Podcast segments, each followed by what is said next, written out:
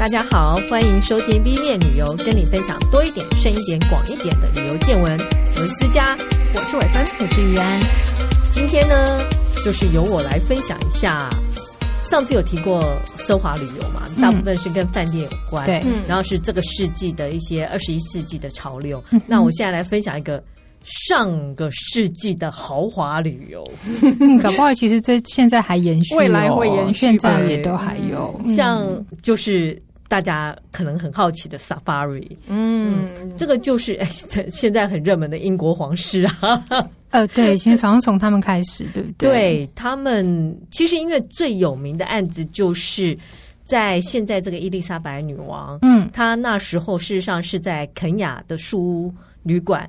听到她的父王驾崩，对，所以她就在肯雅当地就马上就是被册封，对，就就册封上去，嗯，这是最有名的例子，嗯。所以你也可以想象，在那个时代啊，英国人是英国贵族们是非常喜欢到他们讲说 exotic 的地方去做 safari。嗯，然后你看，像远离非洲就是一个很明显的例子，嗯，还蛮经典的。对对，可是啊，如果你去查。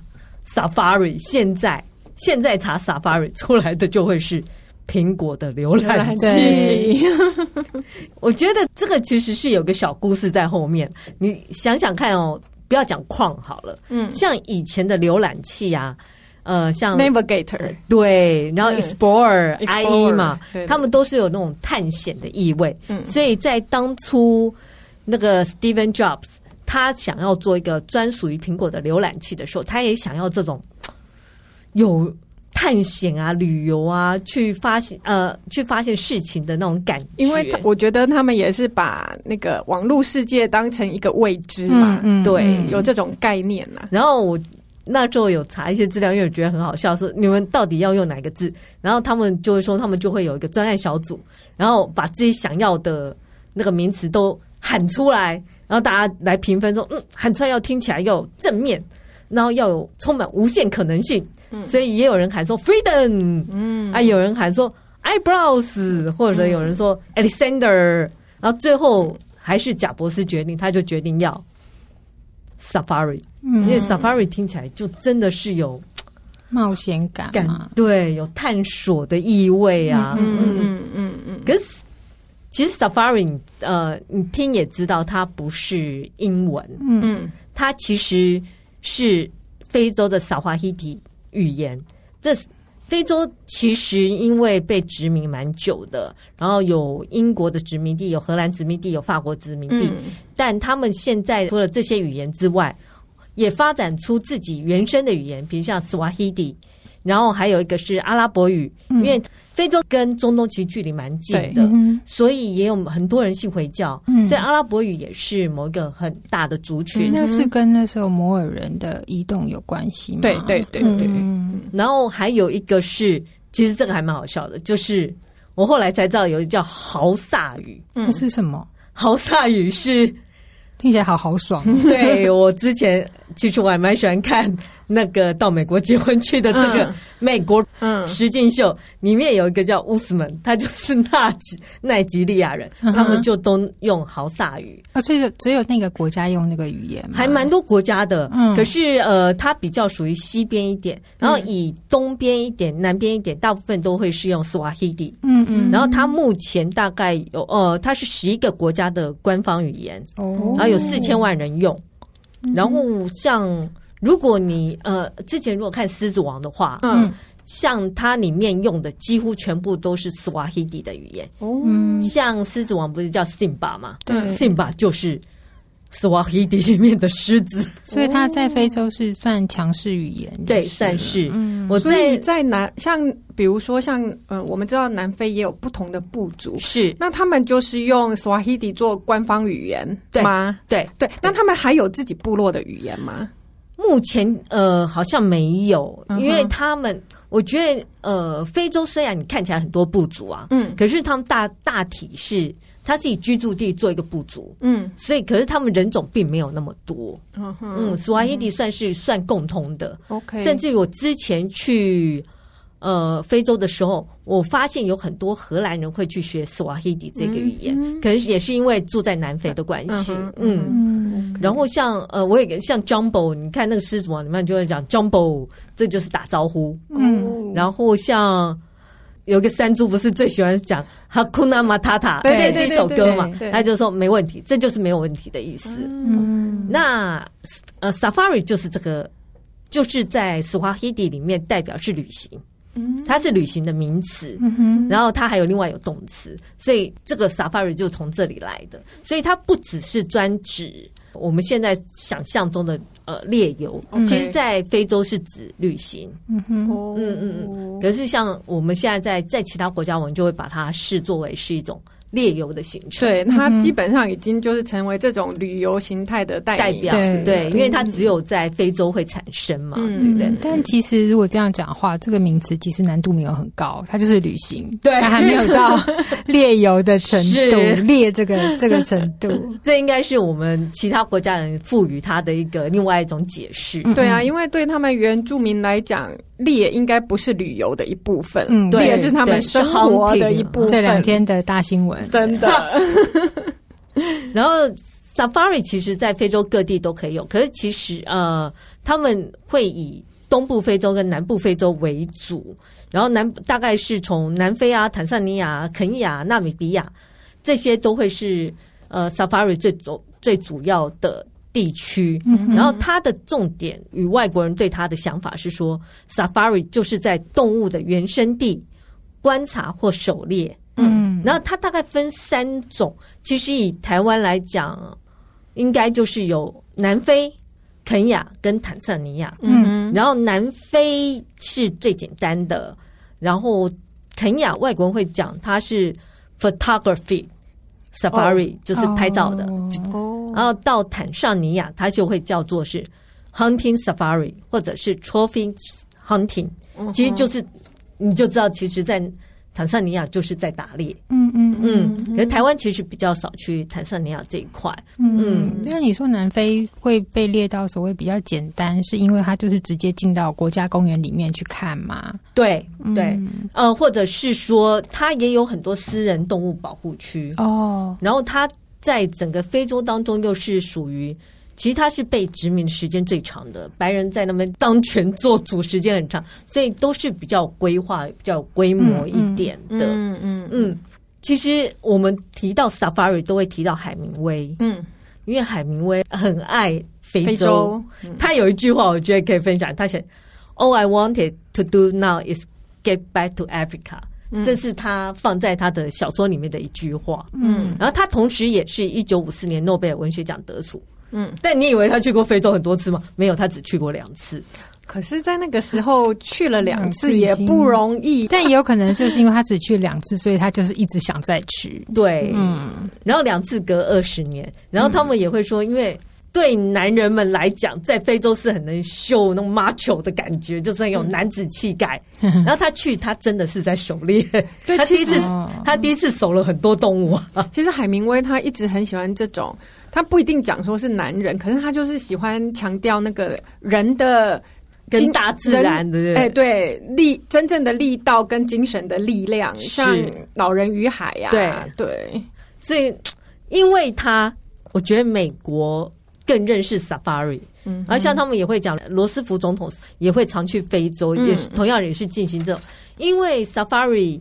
只有在非洲才可以做得到，所以你就会对他有很多很多的幻想。是的，但 Safari 到底要怎么进行呢？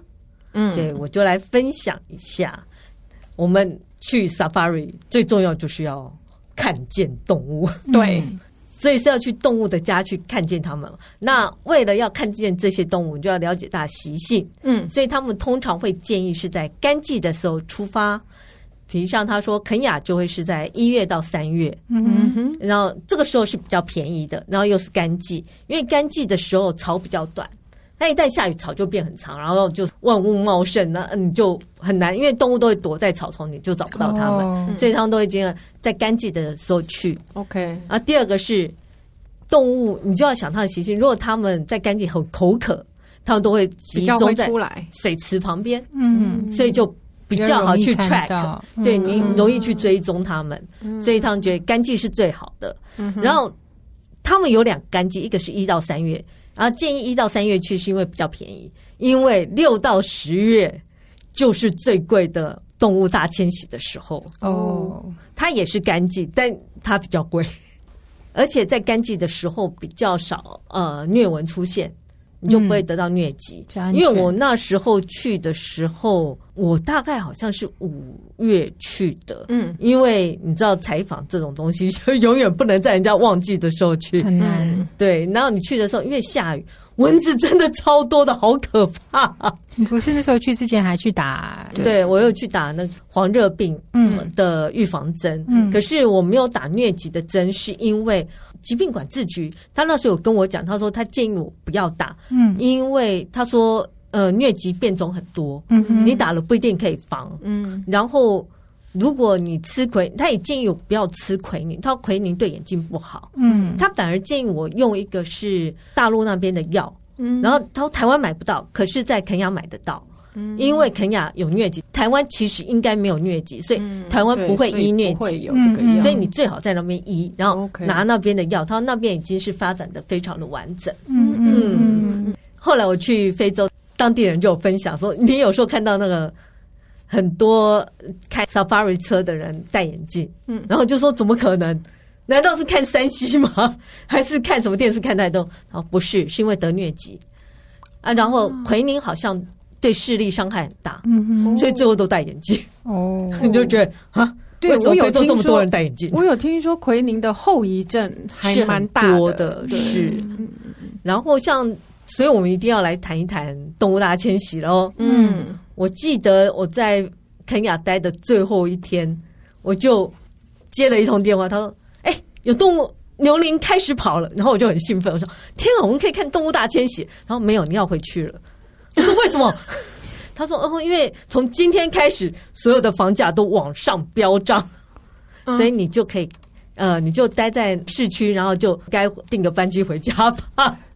所以我就没有机会拍到动物大迁徙，好可惜。什么？好可惜。你可以想象，因为就是采访就是这样，你不太可能在旺季要求人家赞助。”他们一年大概就赌这一次了，嗯嗯，嗯，然后动物大迁徙一般的时间，因为你很难去评估它什么时候开始跑嘛，嗯，一般时间是六到十月，嗯，然后以去年来讲是大概是八月，嗯，然后八月你可以想象就是有两百万头牛羚、斑马、瞪羚，然后从坦桑尼亚的塞伦盖提渡河渡马拉河，然后到了马赛马拉。然后通常肯亚这边会在马拉河的肯亚这一侧会有很多个观测点，然后我看到都是像凉亭这样，然后他们就会去看，他们会有人派人专门在看。嗯嗯，呃，我之前有看过那个 Discovery 频道，他说你也不知道什么时候忽然会有一头开始往这边跑。嗯嗯，然后观测人员看到之后就马上通知所有肯亚的相关旅游业者说开始跑了。因为一头来就会有一群跟着进来，就是有一个领头羊就一起往这里跑。嗯、而且我我记得我看到那个影像，我也很震撼，就是他们就会有那个领头的。刚开始还会犹豫说要不要跳下去那个河，因为那个断差也还蛮大的，不是我们想象说它就跑下去。河岸很近，对，那个断差还挺高的。嗯，然后那第一个领头的那一只要鼓起勇气才能跳下去。我觉得一旦他跳下去，全部都一起走，就差不多是狮子王里面那个场面吧。差不多，差不多是。嗯，而且它可以绵延八百到一千六百公里。这么长的一个区域，通常最最早跑的就是牛羚。其实，如果看过 Discovery 他们派专人拍的动物大迁徙的图，嗯、那些呃影片的话，嗯、你会发现它绵延非常非常长。对、嗯，那一大批几乎都是牛羚。嗯、那牛羚长什么样呢？基本上就是又像牛又像羚羊。但在台湾，我记得动物园是没有。嗯，你可能只能上网去看一下图片。哎，那它有别的羚羊吗？有，他们羚羊超多的，多种类，什么瞪羚啊、飞羚啊，你可以想象，所有的羚羊都有，嗯嗯、所以基本上就是草食动物先行。对，嗯，但很有趣的就是那些呃，像鳄鱼啊，或者是一些肉食动物，也都很清楚，嗯、他们都会在马拉河附近，嗯、甚至于鳄鱼就会埋伏在马拉河里，嗯、等到他们这样整批就像那种盛宴一样的往他涌来的时候，就随便张口就咬。嗯、所以那段时间，他们也都被养的饱饱的，因为食物自己来啊。是，然后。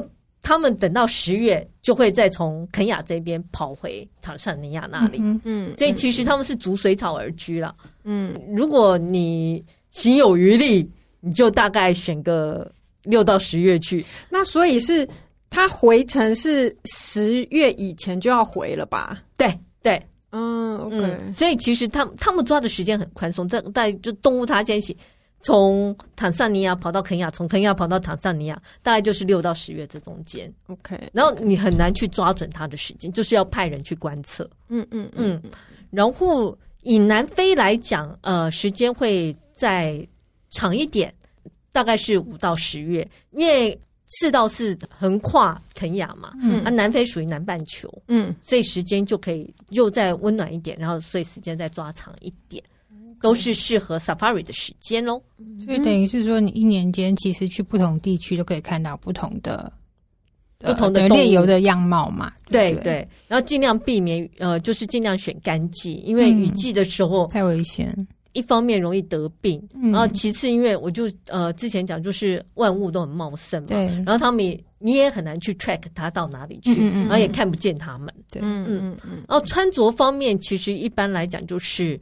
中性的大地色，嗯，你也不要太鲜艳，因为你是去造访动物的家，动物看到你跑掉怎么得了？你就看不到了，所以你就穿中性大地色，搞不好变猎物，对，有可能太显眼，对。然后不能有任何呃有香味的，呃，比如像化妆啊或什么，就最好都不要有香味，因为一样动物也很敏感。嗯哼，其实我那时候因为猎友有固定的时间，它就是凌晨。或者是傍晚，我都觉得蛮凉的，要记得戴外套跟帽子。嗯，而它的时间呢，Safari 不是一天到晚都做。其实你如果住到他们的饭店里面，他会一天大概安排两次。嗯，一次是日出，嗯，一次是下午比较凉的时候。你也可以想象，因为天气热的时候，谁要出来晃？所以通常是借由旅馆来安排吗？对，通常 Okay. 呃，你住到那个旅馆，他就会告诉你时间。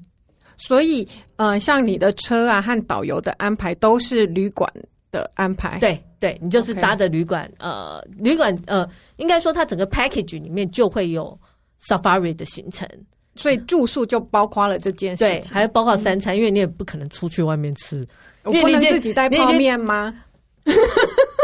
好像没有看到人家怎么做，因为 毕竟亚洲人去的没有那么多，是奢华旅游的。是的，而且他们那三次啊，很多会是凌晨、早上。啊，一大早，对，一大早，嗯、然后大概是一个半小时到三个小时，嗯，因为就是动物在那个时候会跑出来，比较凉快，嗯、然后就就跟步道一样嘛，比较不热的时候呢就出来，然后。然后等到我们去大概一个半小时到三个小时，有时候你会觉得很无聊，因为他就看不到，对，他就在载着你到处晃，到处晃，到处晃，然后你就这样，呃，也不知道要干嘛。嗯、所以有些会配两个人，一个叫司机，一个叫 tracker。嗯，tracker 眼睛超亮的，他就说：“请看在那里，我帮你找动物。”对的。但有时候他只在那个，我还是看不到。我记得那时候你有提到说，好像有一些饭店，他房间会有一个铃，就是他会按铃叫你说晚上几点，然后现在动物来了，大象来了，或是哦，所以就是你听到铃声才开始着装准备，是这样子吗？那个是只有在 Treetop，就是那个嗯伊丽莎白女王在那里就位的那一个饭店，因为那个饭店是它就盖在水池旁边，然后它是挑高。所以他的半夜是，他会有人专门在看，因为很多动物半夜会来喝水，对，所以就会有人在看，就说哦，他看到动物，呃，你也可以跟他讲说，好，我决定晚上要起来看动物。他说，那你就把那个按钮打开，然后等到他们看到动物，他就会亮一声就是看到土狼，亮两声就是看到花豹，亮三声就是看到黑犀牛，亮四声就是看到非洲象。好有趣哦！哎，如果你想说我不想晚上爬起来，嗯、你就把它关掉，嗯，然后他就不会通知你，嗯嗯嗯，啊，不然你就是整晚，呃，反正它有亮，你就赶快起来去看就是了。对，所以 tree top 很独特，也是这个原因。OK，, okay 好及时哦。嗯，对。然后我们就可以聊一下 tree top。tree top 很有趣啊，因为它就是扁扁长长的，嗯，然后它下面架高，大概它下面有木桩，大概有六公尺，嗯，架高，然后上面才是饭店。然后它那个木桩中间还会有一些是可以，你人可以在里面。看到大象从你旁边经过，嗯，其实我觉得，因为那个六公尺刚好是大象大象的高度，它就是要让大象没有阻碍的这样经过饭店去喝水，等于是不挡它的路，就是，是。然后有一些比较特殊的，呃，在某一些木桩里面，就是可以塞一两个人，所以你可以躲在里面，然后运气好的时候，嗯、大象就会从你旁边这样走过去，嗯，这算是它最有趣的地方，但、嗯、呃。也是要提醒一般消费者，他的住宿条件跟餐饮条件不会那么好。嗯，你也可以想象，呃，因为我们都不会是在 treetop check in 的，嗯，我们必须在外面 check in，然后行李也要放在外面，然后只能带最基本的东西过去。然后整个房间的宽度，因为它就是扁扁扁的，宽度大概只能放床跟一些衣柜什么的。那卫浴设备其实是要共用的。哦，那我那时候是还没有热水哦。如果要去感受这个东西，你就是要待在那里，嗯，嗯，然后大概待个一个晚上这个样子。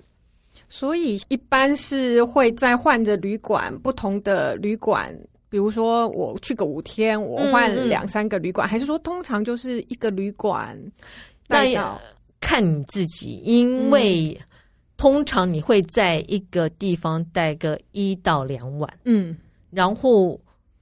如果你的行程不长，不过如果你参加旅行团，大概会安排十天，嗯，可能会待两三个国家公园，嗯，那你就会、哦、就有机会多看几个。嗯、啊，如果时间太短，可能就待一两个，嗯，然后有一些会保证一定看到，像呃，如果不要提到是那种大型的动物，是鸟的话，那骷髅它应该一定都会带你去。嗯、那骷髅你去你就很惊讶，如果你有看到那个一些明信片。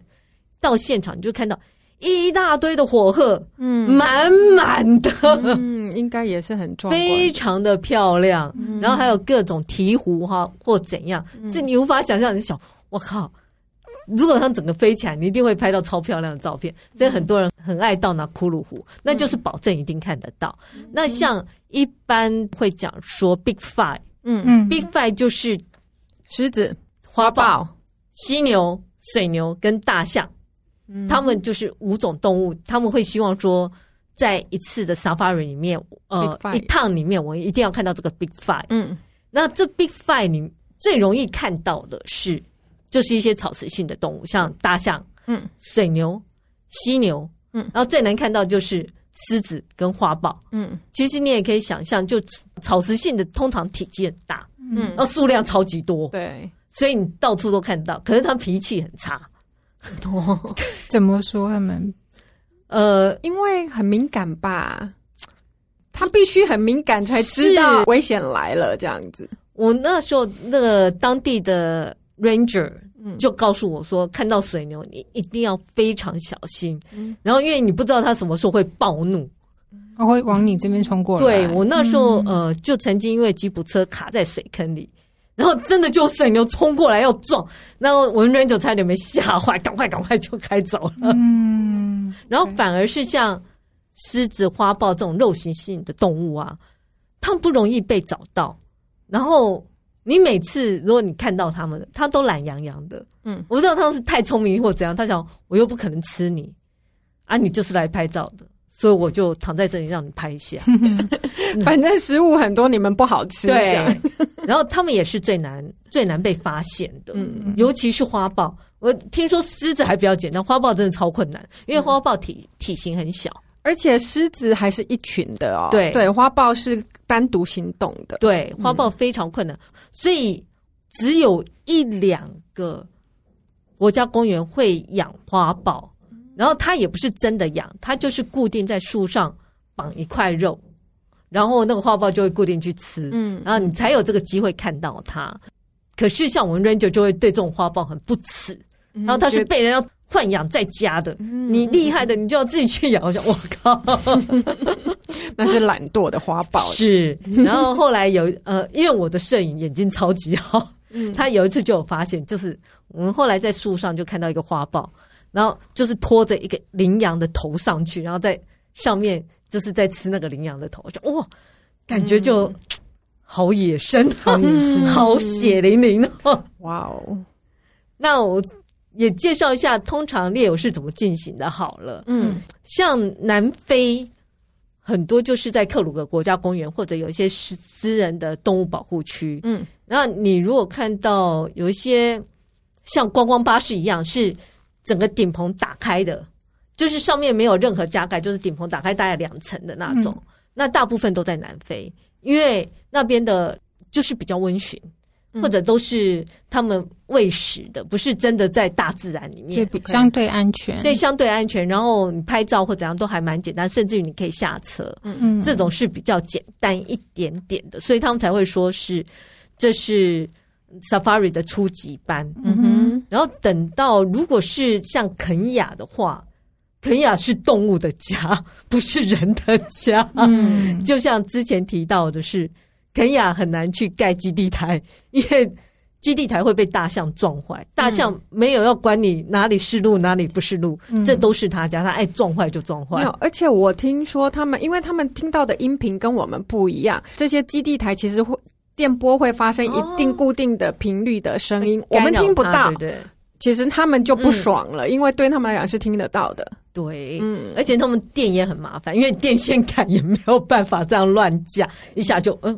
OK 啊，电线杆的又被撞掉了。嗯，所以其实我觉得有一件事很好笑，就是我在肯亚，我从来没有看过野狗或者野猫被吃光，对，他们可能无法在那边生存。然后，所以在肯亚做 Safari，我们一定都是吉普车。然后吉普车一定是四轮传动，就像我讲，它有有时候有水坑或什么，它一定要四轮传动才可以把它转，才可以转开来。然后它。不太可能会抛锚，因为有点危险。然后等到如果 Ranger 觉得安全的时候，它那个顶膜是可以往上顶开的，嗯、所以它会有一个小小的空隙，嗯，让你从那个空隙里面拍照或什么的。嗯、然后人是不可以下吉普车的。嗯，对，这是严格规定，就是在南非还有机会下来，对，然后在肯雅就是原则上是几乎是不可能的。嗯，然后在肯雅这个地方呢，你去造访他们的家，然后你一直都不知道会看到什么，嗯、所以你就这样东看看西看看，东看看西看，然后你也想要猎游要三个小时啊，嗯，你都不能上厕所，因为你不能下 下车，嗯、所以记得 Safari 之前。厕所先上完，嗯嗯嗯，然后准备好相机。呃，以现在来讲，我不认为手机可以拍到，因为大部分会远远距离的，嗯，你要调到这么近，我觉得有点困难。嗯，嗯然后建议要有望远镜，嗯，最好带望远镜，嗯、然后跟一个很厉害的相机，然后然后也要有图鉴，嗯、因为老实说，虽然 Ranger 会讲很多很多很多动物。但因为你在台湾没有听过这些动物，嗯、所以你也不知道他讲的是什么。嗯，然后或者是说你看到什么，你应该打勾，这种感觉也蛮愉快的。就是 check check check list，对，嗯哼，这样你就会觉得很好玩。嗯、然后因为肯亚有猎豹，嗯，猎豹跟一般花豹跟猎豹不一样嘛，花豹是小小的，啊，猎豹是长长的，很漂亮。猎豹就全世界跑得最快的动物。嗯哼，嗯，猎豹。就像之前讲的，肉食性动物其实不会把人当做是猎物，嗯，但他们很聪明，所以我们在那边大家都期望，因为猎豹会跳上吉普车坐制高点去看动物，嗯，所以我看到猎豹，大家都在期待跳吧跳吧跳到我们的吉普车上吧，嗯嗯嗯，有看过几次新闻画面是这样子，对，大家都好期待这件事发生。那你们有看过吗？我有看到他跳在别人吉普车上，嗯嗯嗯嗯，但没有跳到我们的吉普车上，嗯、大家都会停在那边，然后心里一直祈祷跳吧跳吧跳吧。然后很好玩的是，因为你永远不知道会发生什么事。嗯，然后 Ranger 们自己会有那个 walkie talkie，就是他们互互相联络。嗯，因为毕竟大家 Safari 都是要看动物。嗯，然后只要有人看到狮子或怎样，就会联络说：“哎，这里有狮子，你赶快过来。”或者这样。然后有一次我们就是专门去看狮子嘛，然后大家都在往某个地方拍，因为我们比较好晚到，我们就发现有一头狮子在这些吉普车后面在看他们，对，他们在拍母狮子，但公狮子在看他们，然后我们又在看公狮子，就是去哦，对，生态链，生态链。我觉得这些是非常好笑的。然后像肯雅也会规定说，你不能离开步道。虽然它没有柏油路，但它会有一个，就是大家都走这条路的步道，因为它也是希望降低对当地的危害。嗯，尽量都会是想办法，然后找到动物给你看。其实有一些规定，就是我们都不能打扰到动物了。嗯嗯嗯。肯亚这边可以看到动物很多样，然后有些动物来讲。有长颈鹿吗？嗯，长颈鹿算是最多的，因为在台湾动物园常常看啊，以为这些就是全世界都有，像长颈鹿啊，像河马啊，嗯，像狒狒啊，嗯，其实像狮子都是非洲才有的动物，嗯嗯嗯，这个是我在那边我才发现，然后因为在那边我待大概一个多月，所以从看到，你看，就是我看到动物很兴奋。接下来因为看很多，因为像斑马跟长颈鹿跟大象东中西，所以最后你就会开始细分，嗯，然后比如像你看到长颈鹿，你就说哦，长颈鹿好有趣，然后慢慢细分，原来长颈鹿的身上的花纹。嗯，它的斑纹有分别，对，有的是这么漂亮，有些是破碎的，有的像 Burberry 这样是格状的，嗯，很漂亮。嗯，然后还有看斑马，斑马也有不同的花纹，其实很有趣，因为它有一种斑马的那个花纹啊，从尾巴那边呈同心圆往外扩张，嗯，啊，有另外一个斑马的纹路是是辐射状。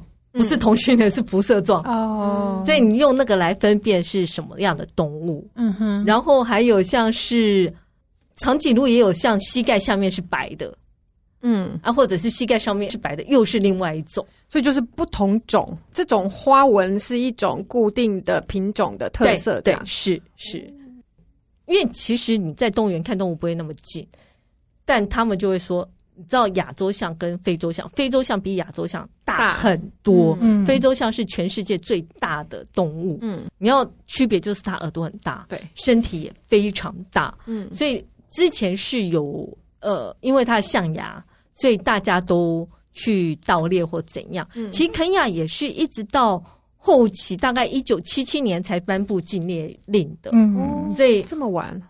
可是，一旦颁布之后，现在大象就太多。我在那里还听说大象太多，然后它会迁徙嘛，嗯，然后同时他们消耗的一些资源也很多，食物也很多，哦、所以甚至于他那时候有还有在讨论其他的动物的是不是要来源开放或怎样，因为要削减它的数量，这也是当时有在想的一些事情。嗯嗯嗯，嗯。那如果我们提到像是坦桑尼亚。嗯，坦桑尼亚虽然是我们比较不太可能去参加它的 hunting safari，可是我们可以介绍一下它的资讯。如果真的有人想要做这件事的话，嗯，他没有去颁布禁猎令的原因，是因为它有四分之三的土地都是野生的。肯亚大概是百分之八，但坦桑尼亚是四分之三，你就知道它有多少嗯野生大陆。然后它划分为国家公园保护区跟狩猎区，嗯，然后他自己认为说他的。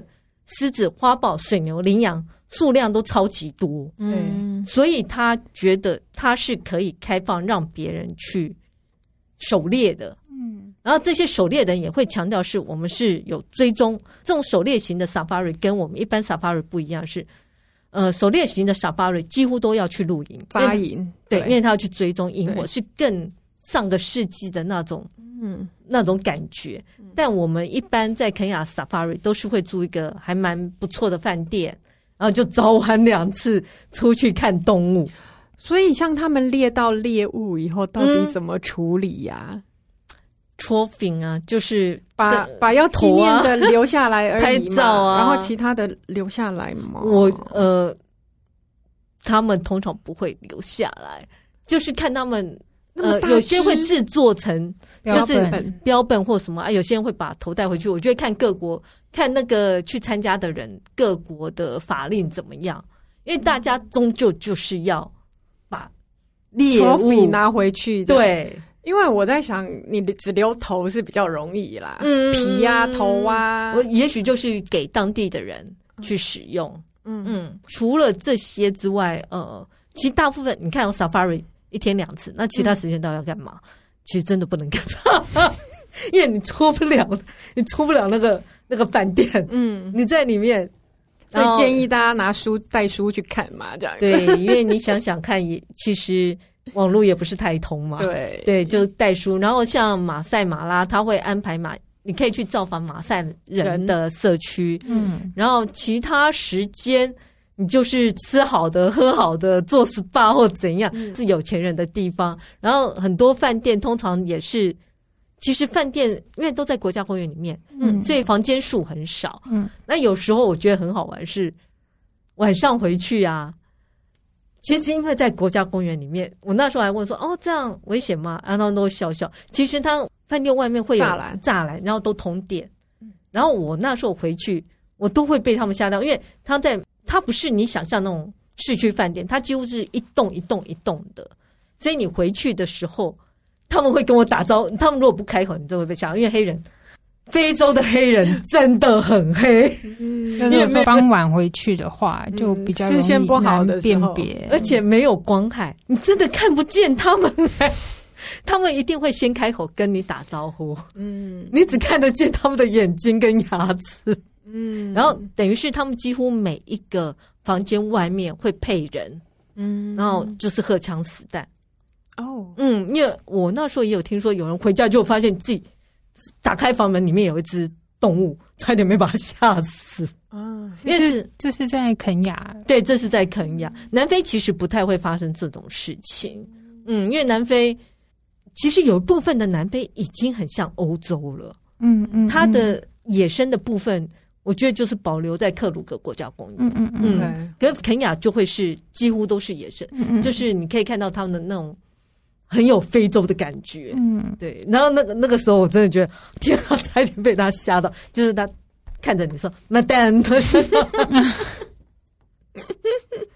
然后你。你如果吓到他，还会觉得很抱歉，可是你也会觉得好辛苦，因为非洲的晚上很凉，嗯。嗯，然后他们都穿很多，然后就坐在，就会守在你的房门外面，以防有野生动物入侵。嗯嗯，为了安全，嗯，也是因为这样，呃，就说肯亚这边除了猎游之外，其实大部分时间在饭店嘛，嗯，所以他们饭店的各种设备都一直往上提升，然后美食也是、嗯、都是还蛮好吃的。嗯，那帐篷饭店的话。呃，我这里大概分享一下，他们其实大部分都会有一个固定的茅草屋顶，嗯，但就是没有门嘛，然后四面就是没有墙，就是用那个防防水布这样挡起来，但里面是有漂亮的床啊，也有卫浴设备或怎样，因为它没有电，所以大部分都是太阳能发电，嗯嗯，有时候水不会那么热，嗯，然后也有些会规定。什么时候是有电的时间？嗯，所以那边电是很珍贵的。嗯嗯。嗯，然后热水也是很珍贵。可是，在那边你就会很感受哦，比如像没有光害嘛，月亮就特别漂亮，星空特别美嘛。然后半夜就是你会听到河马的叫声，就各种动物啊、对昆虫的声音，因为近到什么都听得见。嗯，其实一刚开始你会很不适应。因为如果你习惯有车声伴随着你的话，嗯嗯，对。可是，一旦你习惯之后，就觉得很美好，就整个你可以远离文明世界的感觉。嗯，我是很建议大家试试看。嗯。然后，如果对动物很有兴趣的话，真的带图鉴，你这 check check check。超有成就感的。其实现在 Safari 也有很多种，嗯，要怎么说呢？呃，不同形制的玩法啦。像印度跟斯里兰卡，其实他们也都有。他们就只是把生态或者是去找动物这件事情，就把它都归到所谓的 Safari 的旅行方式里头。所以，像我记得印度就有一个，它也是号称是嗯奢华型的帐篷旅馆，嗯，可是它是。因应季节开放哦、就是一旦雨季它就不开，嗯，嗯嗯，它是整个撤掉的，然后等到季节适合的季节来临前，他们才开始重新搭建。嗯，这也是一种。那像非洲的话，其实除了刚刚思佳讲最经典那三个地方，现在其实卢安达也慢慢有人进去做了。OK，然后尤其是针对像思佳刚刚讲，就是嗯，像狒狒啦、大猩猩、嗯、黑猩猩这种，它有也有保护区，也有基金会在那边做。哦、对对，对，所以他们可能不会。是除了猎游以外，他可能还会带你去认识那边的生态。嗯、然后，就像上一次我们有提到，拿太小孩有提到说，有一些做生态永续这样子的体验活动。嗯、对，嗯、那个又是另外一种不同的 Safari 的形式。真古的基金会的那个，不是不是是另外一个。嗯、对，但是他们是有合作的，因为他有一些资源共享是有合作的，所以在卢安达那边是有。也不也算不少，慢慢开发出来。然后坦桑尼亚有一些保护区也慢慢出来了，嗯、对。然后甚至之前还看到在纳米比亚，他们有一种就是把那种很复古，就是可能是当时殖民时代开垦啊什么留下来的那种火车，重新改装，嗯、然后把里面也弄得算蛮蛮高级的，嗯、然后就是。但你跨过非洲大陆，它有很多路线嘛，你可以选天数这种的，是就是可能不用不会真的坐着吉普车。如果你真的很不喜欢 坐吉普车出去的话，他还有他们也有这种选择，这样子。嗯嗯，其实这里也要呃，其实我在那边也犯了一个笑话，因为他会讲 game drive，嗯，然后你想 game drive 游戏开车吗？其实不是 game game G A M E。它其实，在英文里面有一种是猎物吧？呃，对，就是大型的动物。对，所以 game drive 啊，他们如果不讲 safari，他们就就会讲 game drive 这样，嗯、就是去追踪这些大型看动物。嗯、对，然后我也在那边。其实我那一次很好运，就是我们几乎所有动物都看到了。啊、然后那个 ranger 就有跟我讲说，有人为了看猎狗，猎狗就是讲话是。啊，对对对，就是这种，他为了跟着狮子后面捡肉吃的那种，吃 腐食类。为了看猎狗，待了一个月，什么都没看到，没看到哈伊娜，哈伊娜不是应该很好看到的吗？其实什么很难讲哎、欸。有人也是待了很久，什么都没看到，就不是那个季节，他不想出来，或者你就是运气不好，你就是没看到。所以其实去 Safari 心也要放宽呐。OK OK。然后如果真的都看不到动物，你就看鸟吧，它鸟超多的。嗯，我觉得应该鸟应该是个可能没有到那么难，是对，可是它又是蛮壮观的一个。一个类别啦，对，因为他们也是数量很多，对，然后也有很多不同的类别，嗯，然后或者是最最下策就是找那个动物保护区，或者找一些饭店，嗯、那些饭店有水池，通常有水池的地方就会有动物，就会有动物，嗯、所以你就守在水池的旁边，然后就会有动物来喝水啊，或怎样。至少至少你一定会看到长颈鹿跟斑马。除了水，我知道还有一个东西是盐哦，对，盐也是动物需要的，盐也会吸引动物过来。对对对，对，就像我们其实，在山上的时候啊，嗯，有的时候为什么会水鹿会过来，就是因为人在外面尿尿了哦，然后里面是有、哦、是有盐分的，是所以他们就会过来。嗯嗯。嗯那个也是吸引动物的一个，就是你从动物的习性去发想，然后会比较容易真的找到动物到底在哪里，嗯、然后就去欣赏它。用你的相机来代替猎枪是最好的，真的。嗯，嗯，那今天就到这里喽，谢谢思佳，谢谢，再见，拜拜。